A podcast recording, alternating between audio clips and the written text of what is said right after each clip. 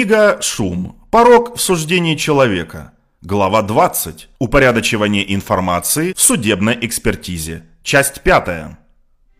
Криминалистическая предвзятость восприятия. Предвзятость восприятия порождает еще одну проблему. Важной защитой от ошибок, встроенной в процедуру ACEV, является независимая проверка другим экспертам перед подтверждением идентификации но чаще всего независимо проверяются только идентификации. В результате мы имеем высокий риск систематической предвзятости восприятия, поскольку проверяющий эксперт знает, что первоначальный вывод был идентификацией.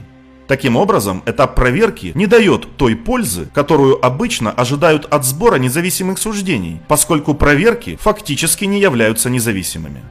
Похоже, что в деле Мейфилда сработал каскад предвзятости восприятия, в котором не два, а три эксперта ФБР согласились с сложной идентификацией.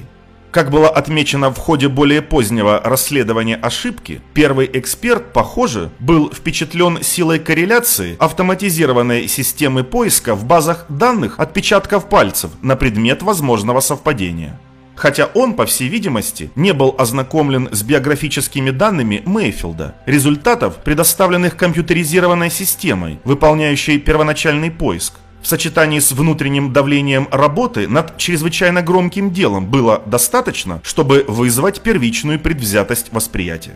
Как говорится в отчете, после того, как первый экзаменатор сделал ошибочную идентификацию, все последующие исследования были дефектными. Поскольку первый экзаменатор был очень уважаемым руководителем, другим сотрудникам агентства становилось все сложнее не согласиться с ним. Изначальная ошибка была скопирована и усилена, что привело к почти полной уверенности в том, что Мейфилд виновен. Что характерно, даже уважаемый независимый эксперт, назначенный судом для изучения доказательств от имени защиты Мейфилда, согласился с ФБР в подтверждении личности. То же самое явление может иметь место и в других судебно-медицинских дисциплинах, а также на стыке других сфер. Скрытая идентификация отпечатков считается одной из наиболее объективных дисциплин судебной экспертизы. Если дактилоскописты могут быть предвзятыми, то же самое могут делать и эксперты в других областях. Более того, если эксперт по огнестрельному оружию знает, что отпечатки пальцев совпадают, это знание может также повлиять на его суждение – и если судебно-медицинский одонтолог знает, что анализ ДНК выявил подозреваемого, этот эксперт, вероятно, с меньшей вероятностью предположит, что следы укусов не совпадают с признаками подозреваемого. Эти примеры поднимают спектр каскадов предвзятости. Как и в случае с групповыми решениями, которые мы описали в главе 8, изначальная ошибка, вызванная предвзятостью восприятия, становится предвзятой информацией, влияющей на второго эксперта, чье суждение искажает мнение третьего и так далее. Установив, что искажающая информация создает вариативность, Дрор и его коллеги нашли больше свидетельств случайного шума. Даже когда эксперты по отпечаткам пальцев не подвергаются предвзятой информации, они иногда меняют свое мнение о наборе отпечатков, которые они видели раньше. Как и следовало ожидать, изменения происходят реже, когда не предоставляется предвзятая информация, но тем не менее они происходят.